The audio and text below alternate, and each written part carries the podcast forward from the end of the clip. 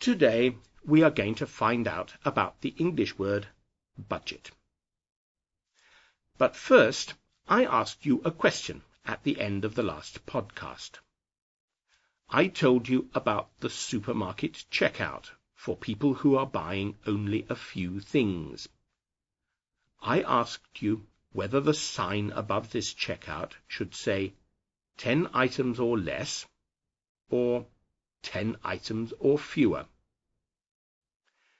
Well, I think it should say 10 items or fewer. We can count items, one item, two items, etc. And fewer is a word which we use with things we can count, while less is a word we use with things we cannot count. But many people and several supermarkets say 10 items or less. That is the problem with English. English people don't always speak it properly. But now let's talk about budgets. What is a budget? Suppose you make a list of everything you need to spend money on in the next month. Rent, food, clothes, bus fares, etc. Then you work out how much money you will earn. And then you compare these two, your income and your expenditure, to see whether you will have enough money. This is a budget, a look into the future to see how much money will come in and how much will go out. It is a financial plan, in other words. We use the word budget in other ways too. For example, suppose you want to buy a new computer. You work out how much money you have and how much you will need to spend on other things. Then you calculate that you could afford to pay ooh, £450 for a new computer.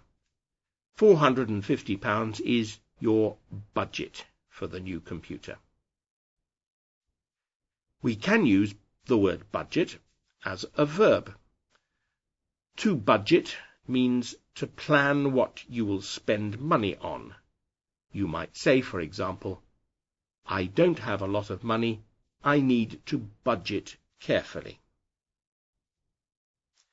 Sometimes budget just means cheap. The problem with the word cheap is that it implies poor quality as well as low price. So shops don't like to advertise their goods as cheap. They look for other words instead. They talk about our value tinned tomatoes, our bargain sofas, or our budget range of computers. You see how much better it sounds to say budget instead of cheap. I should be an advertising executive, not a podcaster. And why are we talking about budgets in this podcast? Well, today is Budget Day, one of the great events of British politics. This afternoon, our Finance Minister, or Chancellor of the Exchequer, as we call him, will leave his home at number 11 Downing Street, next door to where the Prime Minister lives, carrying a red box. He will travel in his official car to Parliament, which is about 200 metres away. I don't know why he can't walk like a normal person. When he gets to Parliament, he will open the red box and take out a file of papers. He will then tell Parliament about the government's budget for the next financial year, how much the government will spend, and how much it will take from us in taxes. He will tell us about tax increases and tax cuts, and say how wise and careful the government is, and how the British economy is doing really well.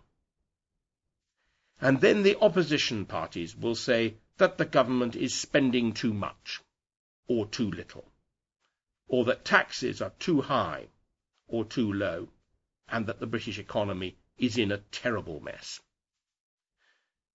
And by this evening we will all be able to work out whether the budget has made us better off or worse off.